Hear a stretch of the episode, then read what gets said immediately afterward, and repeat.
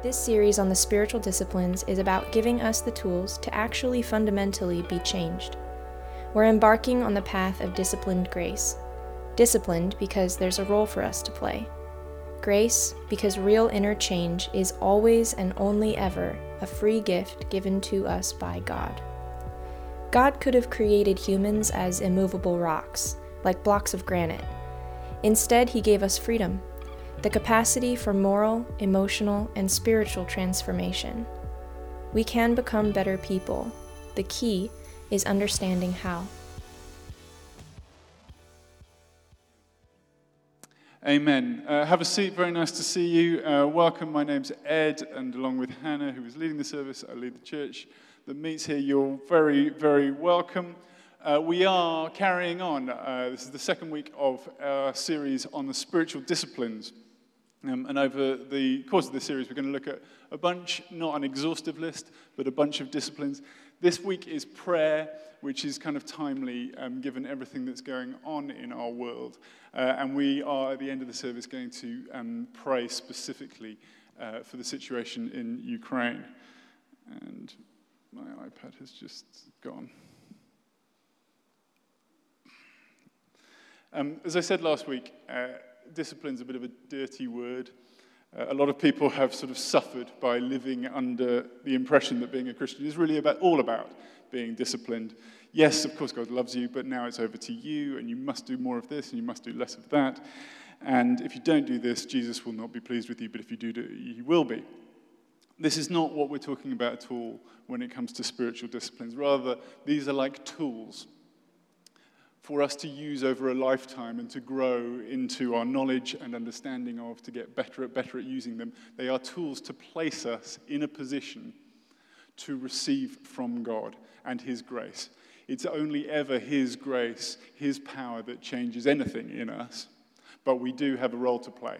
And these are the ways in which we can uh, have a role and put ourselves in place to receive from Him. So they are certainly most, uh, most certainly not laws.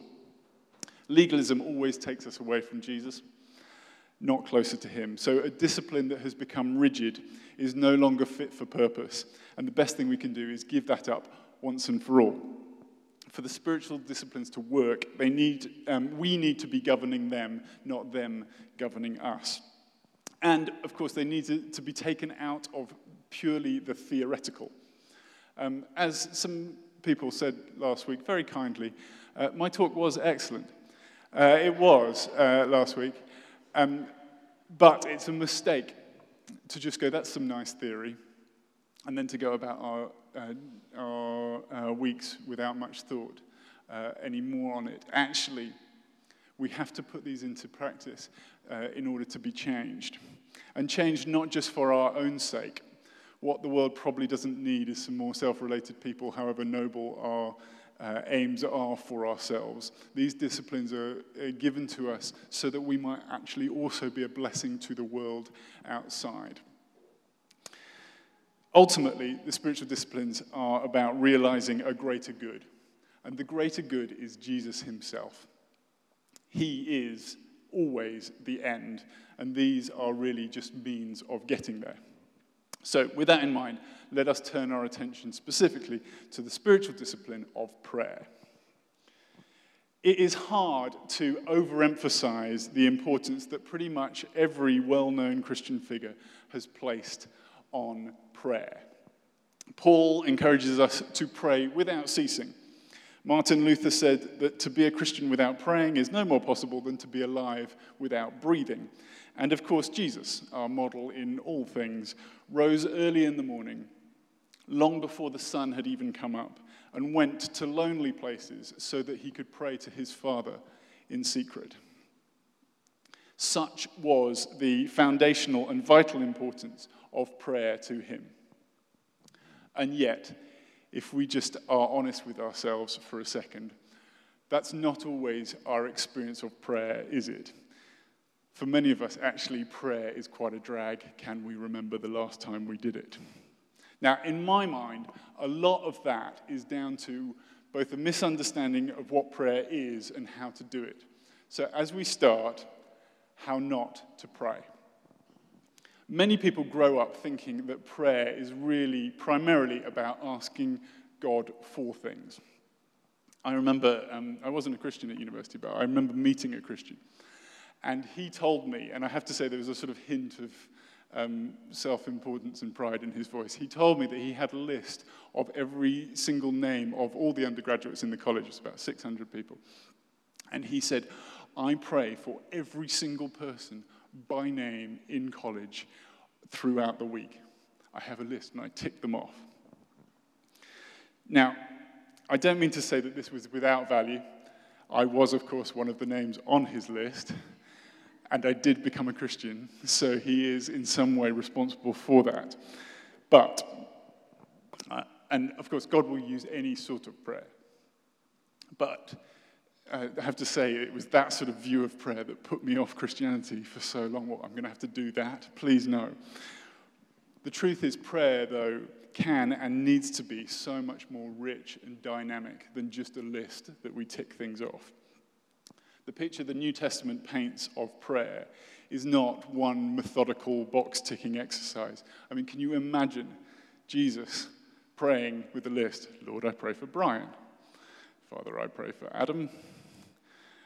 Now I pray for Kevin. You know, he wouldn't do that. Prayer is about dynamic intimacy of closeness to God by his Spirit. Earlier this week, uh, Ben and Tavia, wasn't that great worship from Tavia? Amazing. Thank you, Tavia.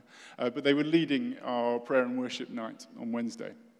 And they actually both admitted, uh, very vulnerably, that they had arrived going, I'm really tired. I do not want to do this. And actually, I think Ben said something like, um, I'm not too sure about this whole Christian thing anyway. it's two sixths of our staff team there. And actually, I, I was there, and I didn't have to be there. I wasn't leading the thing. And I arrived, and I thought, why did I come to this? I could be in bed. Uh, three sixths of our staff team. But what happened for all of us is that just a little bit of time praying and worshiping together actually being in God's presence. And the whole thing changes. Because the Spirit is there, and the Spirit and the fruit of the Spirit is love and joy and peace and patience and kindness and goodness and gentleness and faithfulness and self control. And that is what we're experiencing. And suddenly we are lifted out of ourselves and we're going, I, lo- I don't want this to stop. This is great. I didn't want to leave. As I've said before, I am a much nicer person after I've prayed. Do not find me before I've prayed in the morning. It is bad. Prayer is not supposed to be tedious and hard work primarily. It's supposed to be wonderful and joy filled. Secondly, if we reduce prayer to a list, excuse me, don't worry about that if we reduce prayer to a list of requests, what we are subconsciously or otherwise doing is turning our relationship with God into something purely transactional. So if God answers our prayers, great, I am full of faith. I'm a happy Christian because he's done what I wanted him to do. But if he doesn't, well, that puts our whole faith on very shaky ground because that's the only thing it's really built on. Have you ever found yourself saying, if he doesn't answer this prayer, if this prayer is not a yes, I don't know whether I can carry on. I think I might have to give up. Were you nodding your head, Alice? It's terrible. But sadly, in all seriousness, this is why many Christians have just given up praying altogether at least then you can't be disappointed, can you? I have a lot of sympathy for this. Or if they haven't given up, what they have done is made their prayers, consciously or otherwise, more and more vague. God, I just pray that you um, just really, um, just, just really, just, um, uh, just, you know, just come close to, to Him. The vaguer, the better, on one level. Nothing ventured, nothing gained, but also nothing lost. But I've got to say, none of this will do. I want to empower all of us, every single one of us, into a joy filled, faith filled, dynamic, exciting prayer life. The potential in this room for each one of us, if we just d- grasped a tiny fraction of what it would be like to pray like Jesus, imagine what we could do. Imagine the damage we could do to the kingdom of darkness. Imagine that. If we took seriously the power of prayer, if we learned how to pray, if we prayed the things that God really wanted us to pray, what would we see? Sickness gone, people's lives transformed. What would your life look like? Full of the Spirit, full of all His fruit and His power. Imagine what it would be like. This is what we're trying to go for. But in order to do this, what we need to do is to agree that we need to start again when it comes to prayer. Let us all agree together this morning that we are going to become prayer novices. We are going to be intercessory apprentices. We are going to be invocationary neophytes. Don't tell me you don't know what neophytes means. Firstly, we are going to become novices because, as we've said, there's quite a few things that we need to get rid of that have not done us any good when it has come to our prayer life. So let's just have a completely clean slate when it comes to it. And secondly, we are going to become novices because actually that is entirely what we are. Jesus' disciples, who would have prayed multiple times every single day their whole lives, Nevertheless, when they saw Jesus, explicitly said to him, Teach us how to pray. Because what they saw in him was a way of praying completely unlike anything they'd ever seen before. It's something which Paul understood too. He says, None of us actually know what to pray for. But, and this is the important thing, the Spirit helps us in our weakness the Spirit prays with us with groans and sighs too deep, too deep for words. He intercedes for us. What the disciples see in Jesus and what Paul knew is that ultimately prayer is a spiritual activity guided by the Spirit, enlivened by the Spirit, because He is our teacher and we are His students. So the prayer before all other prayers for us should be Spirit come. Spirit, fill my imagination, guide my thoughts, show me where to go in my prayer. Now, no one ever, ever gets to the place of not needing the Spirit's help. We will always be learning. But the more we are able to let Him guide us, Him take over our prayer life, the more we will find that we are actually praying in the Spirit as Jesus did and seeing extraordinary things happen. So let's do, do this now. Would you like to bow your heads?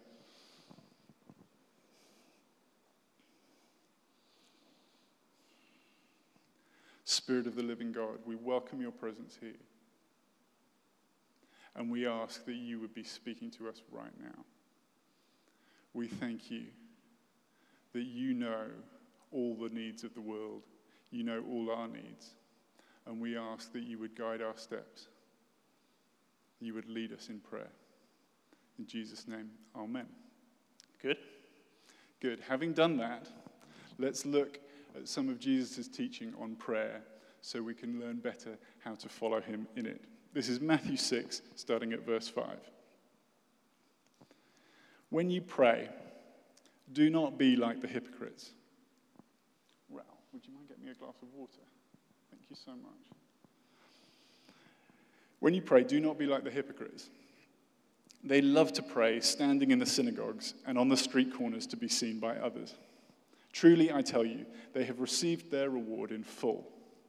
But when you pray, go into your room, close the door, and pray to your Father who is unseen. Then your Father who sees what is done in secret will reward you. And when you pray, do not keep on babbling like the pagans, for they think they will be heard because of their many words. Do not be like them for your Father knows what you need before you ask Him. Now, Jesus is not here precluding praying in public or praying in groups after all, on a number of occasions, he does both of those things. Rather, Jesus is contrasting real spirit filled prayer. Thank you so much.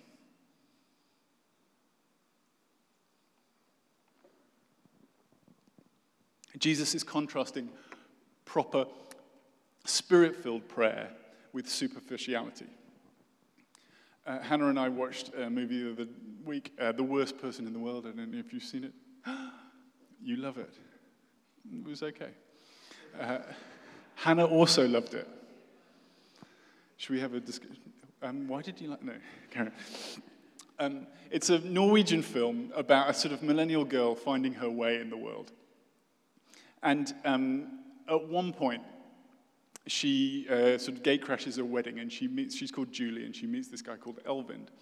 And both of them are already in um, relationships, but they're not very happy in those relationships.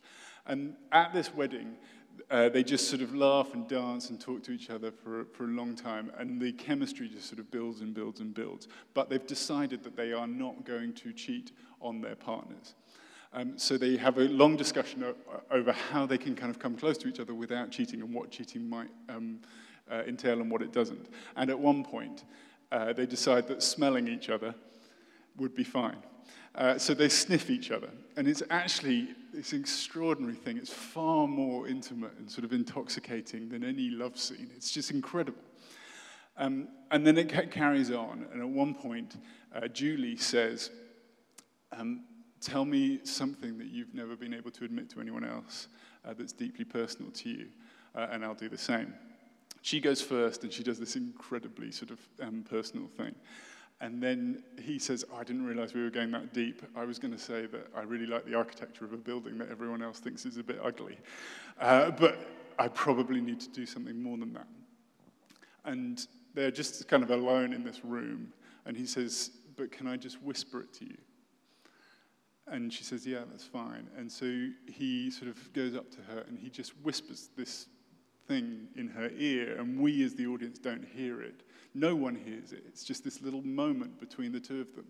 And it's at this point that you kind of see the expression on their faces this connection, this depth, and this beauty between them suddenly brought to life.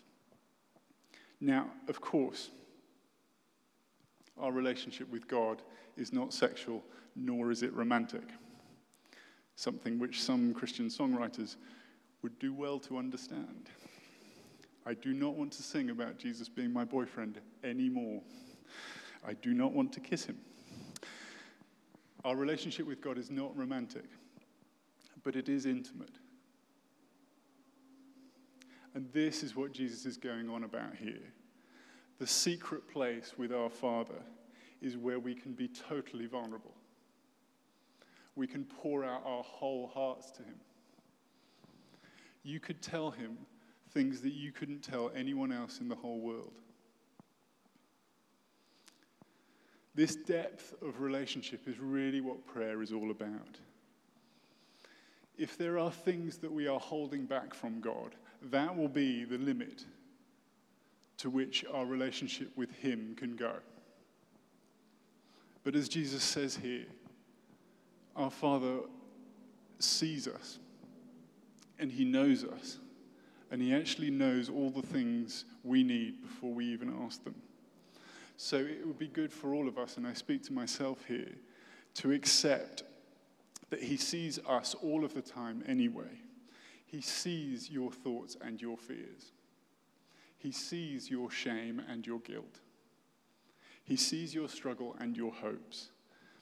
He sees all the bits that we really like about ourselves and all the bits that we absolutely despise. And ultimately, he beckons us into this secret, intimate place and says, Share it with me. He'll only do that as much as we let him. So the challenge is always for us to be vulnerable. But this is the path to a deeper, more fulfilling, more real experience of our faith and of the God who loves us. Because Jesus is at pains to describe him here, three times in fact, as a father. And the word famously that Jesus uniquely uses is Abba, which is a sort of Aramaic word which really um, connotes intimacy and love of a kind warm father, but also of the strength and power of a good father. One in whom we can find safety. In practice, though, to approach God in the way that Jesus did, to see him as a loving father, this may involve, for many of us, revising some wrong headed notions of what God is like. The truth is, we all carry internal images of what God is like from our childhood. Some of them are helpful, some of them are actually deeply distorted. Many people, for example, grow up with the idea of God being this sort of far off, white bearded dude in a throne somewhere, mercilessly recording all their defects, and someone that is barely um, possible to approach. And if we do approach, we need to do quite a lot of genuflecting and kind of um, scrabbling along the floor because he might smite us. This was definitely my experience of God. He was just angry the whole time. Why would anyone want any dealings with someone like that? You can understand why you would avoid ever coming to a closeness and an intimacy with a God like that.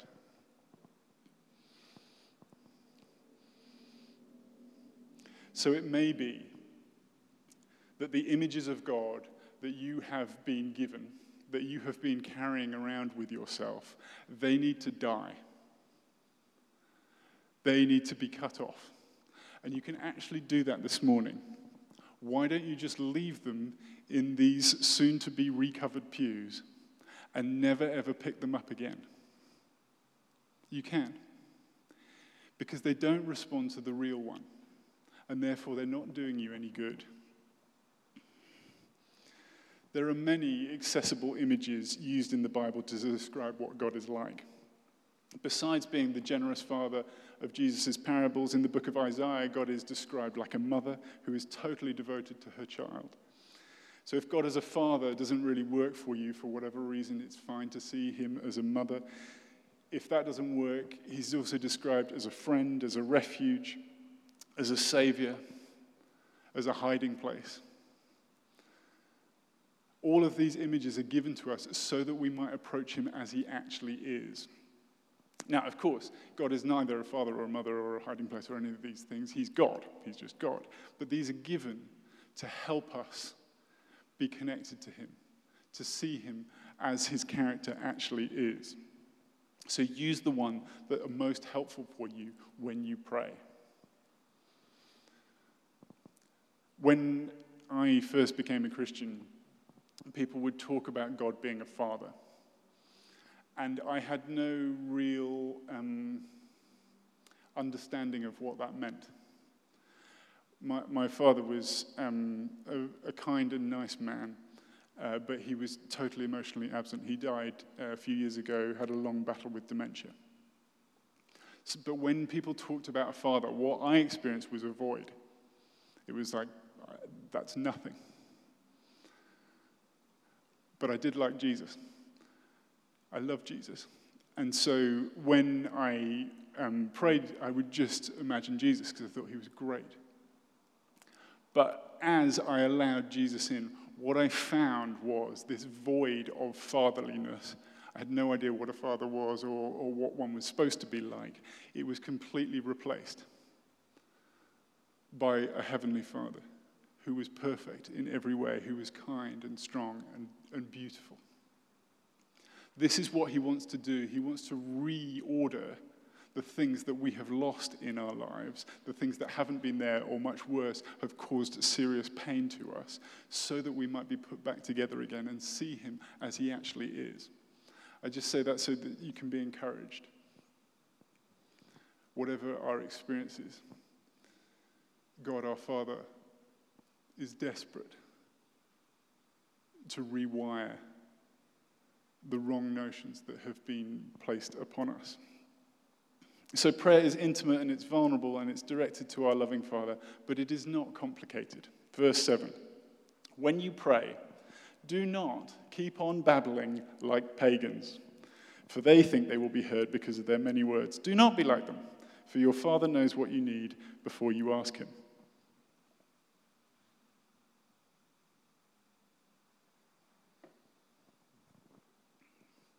Uh, Martin Luther, always good for a quote. not much else though, uh, said that the fewer the words, the better the prayer. That was just a joke. I don't really like Martin Luther. The fewer the words, the better the prayer. This is good advice. For our own personal prayer life, although in your own personal prayer life, you can pray however you like. I don't really care. What I do really care about is praying in public. The fewer the words, the better. I actually had a whole list of bugbears about people's, um, about people's habits when they're praying, which I'm resisting talking about. But I can't resist this one. Please, and I mean please, I'm asking kindly, please, can we all agree to stop telling God things he already knows? Especially, can we stop telling God things he already knows and prefacing the things he already knows with, God, you already know this? Can we please agree to never ever do that again? God, you know my Aunt Agatha. God, you already know what a great woman she is. Yes, he does. God, you know that last week my Aunt Agatha was on that bike ride, and you know that she fell off and she hurt her ankle. And you know that, don't you, Lord? Yes, he does. And God, you know that she wasn't able to deliver the scones she wanted to deliver to um, those people. Are they, are they on Randall Avenue or, or, or Lafayette Avenue? Well, you know. You know where they live. God, you know these things. Please stop it and just pray for something. Pray for something. The fewer the words, the better. Actually, whilst we're on the subject, if it's your will.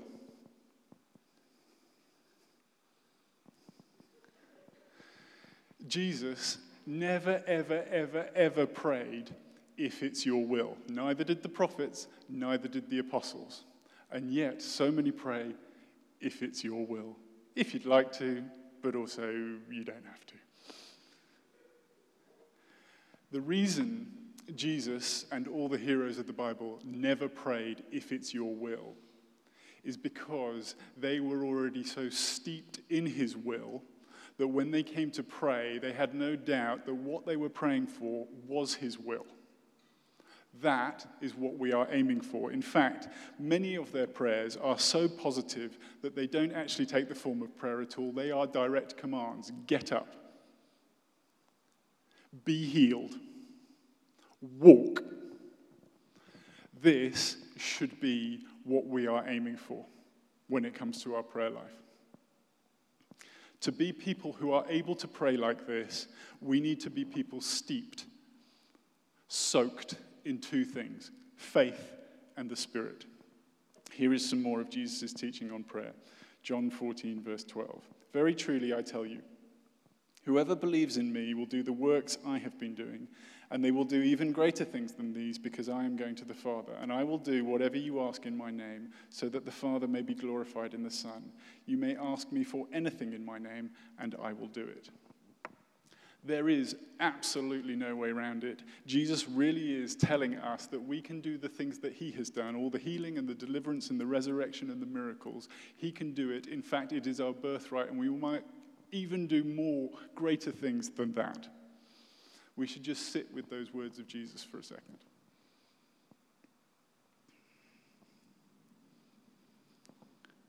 They are difficult to believe, aren't they?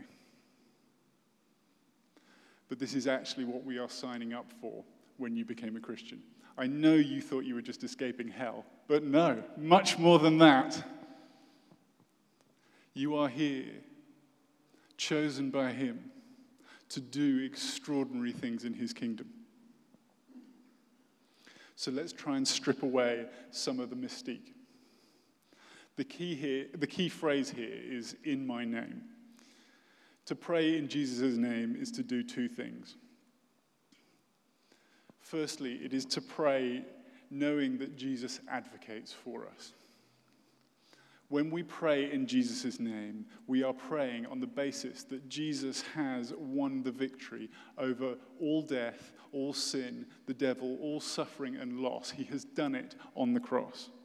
And he has reigned victorious, and he has won you. You are his prize. He has bought you at a price.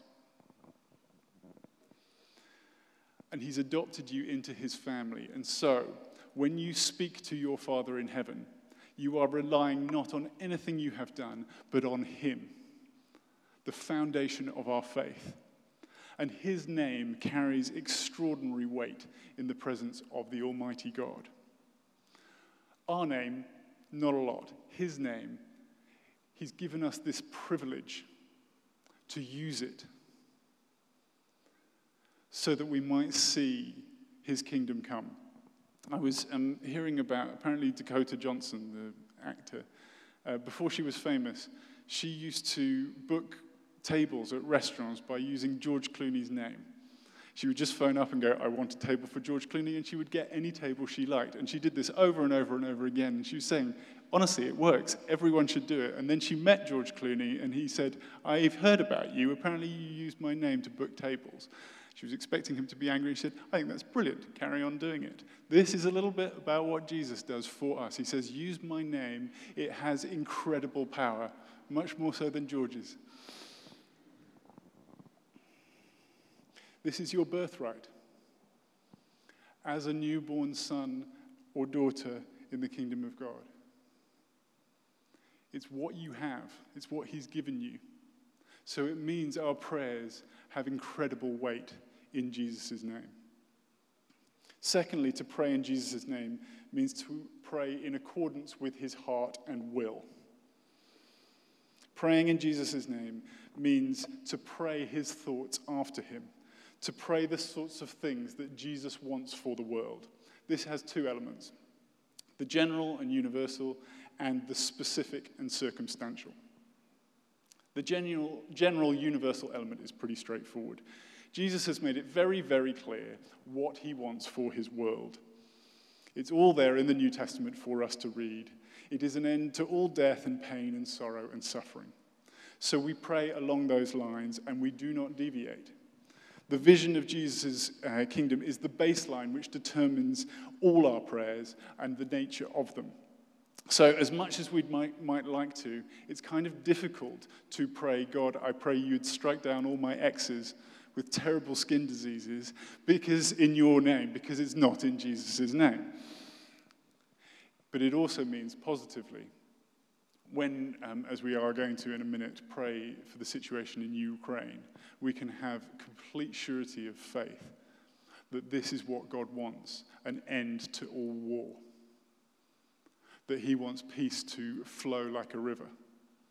So we don't need to equivocate or worry about how we do that. We just pray for it.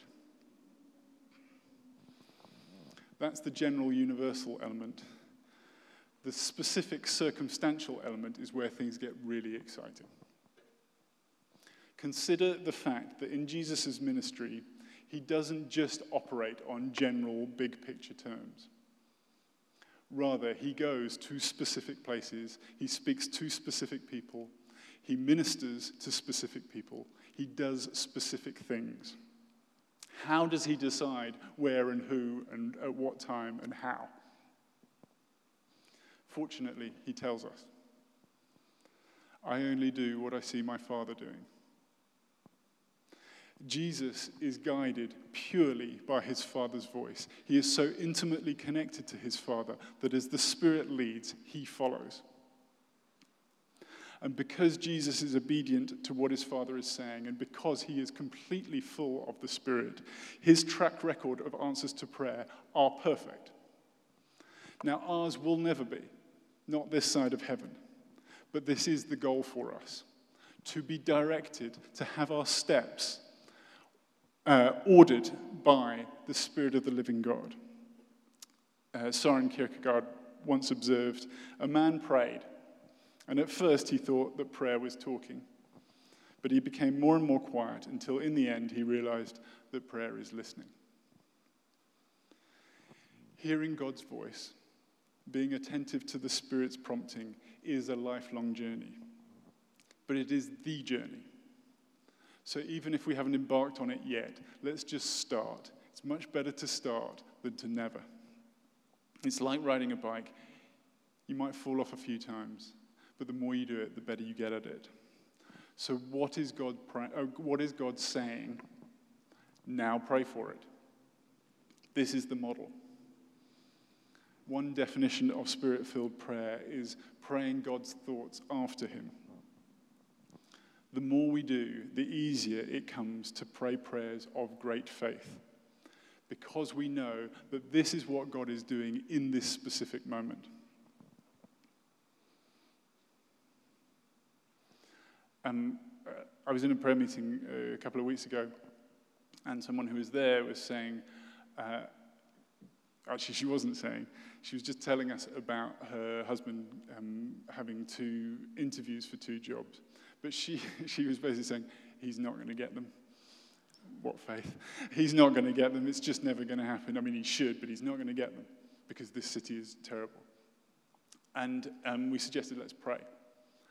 And whilst we're praying, I felt God say, He is going to get this particular job. Pray for that particular job. Now, I don't know why, but I did, and I felt a sort of compassion. It was like a, just a sense in my mind. So I'm going, I am praying for that, and I know it's going to happen because I feel like God is saying it. Now, I've prayed for lots of people's jobs where I haven't felt that, but this one was particular. And we prayed for it. Two weeks later, she'd actually forgotten to tell us. I think she was a bit embarrassed. But she says, Oh, so by the way, uh, he got that job. And I was like, I know. that was me.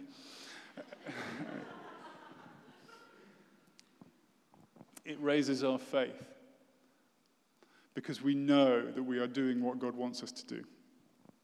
A couple of weeks uh, ago in, in the service, we were just praying for some people, and I just felt like God say, Go and say this particular thing to someone.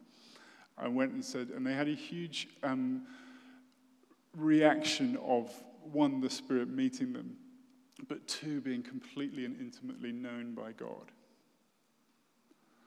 This is when prayer becomes exciting. Because we are in the flow of the Spirit. We are with the heavenlies doing God's work here on earth.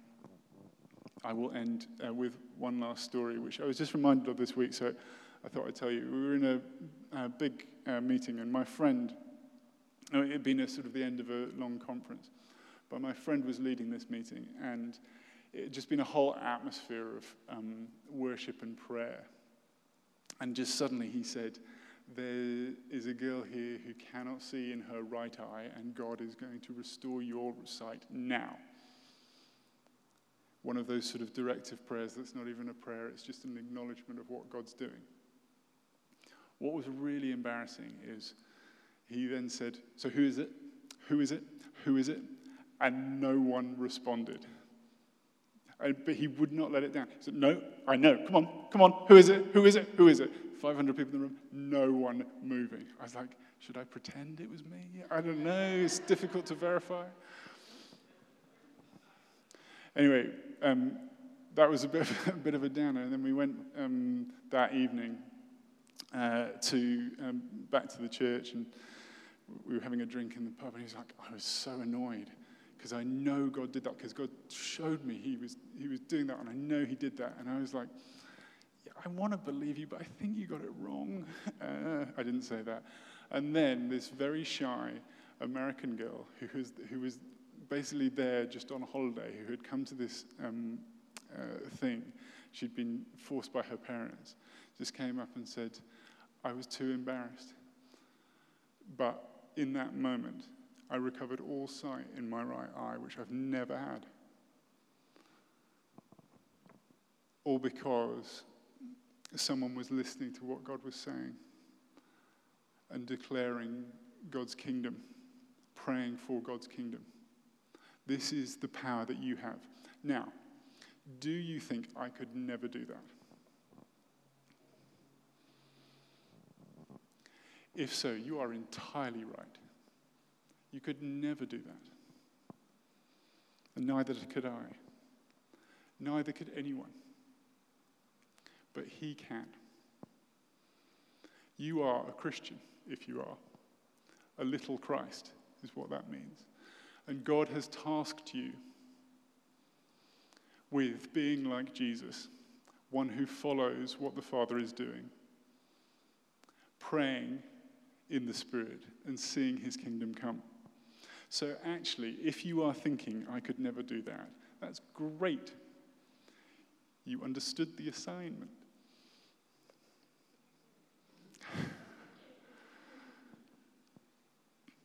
Now, let him take over and see how your prayer life can be completely revolutionized. Isn't it a million miles away from having to just go through a list of all the things that God may or may not want to do and having to pray for them? Isn't it more exciting to actually be involved with heaven right here, right now? A quick word before we pray for Ukraine on hearing God's voice. I realize that this is so difficult because people get really stuck. I can't hear, vo- like, how do you hear it? Please give me the keys. Uh, I think there are no clear um, ways in which I can just say this is how people hear God's voice. It's very personal. What I can say is that the more we're open to hearing God's voice, the more likely we will hear God's voice. The more we ask for God to speak, the more likely we are to hear God speak. But it would be good to open up our imaginations and to think, oh, those things popping into our imagination, that could well be from God. I wonder if it is. Let's go with it. One thing I often feel is just compassion when God is speaking. Jesus says, had compassion on the crowds. And compassion should always be the underlying reason to pray for anything or everyone when I feel compassion for someone, even people I've never met before, even people I don't like, imagine that. I feel like I should go and pray for them. I like everyone, I love everyone. But it's, I know that God is with me, and God is saying, pray. Be open to your imagination, your feelings, your words and your thoughts, the things that you see in nature, the things that you see in people. This is all the ways in which God speaks. And the more we act on it, the more we can go, oh, yes, that is actually how God speaks. I will know for next time. And I'll know for next time. Good. We're all learning, we're all novices. So let's pray, shall we?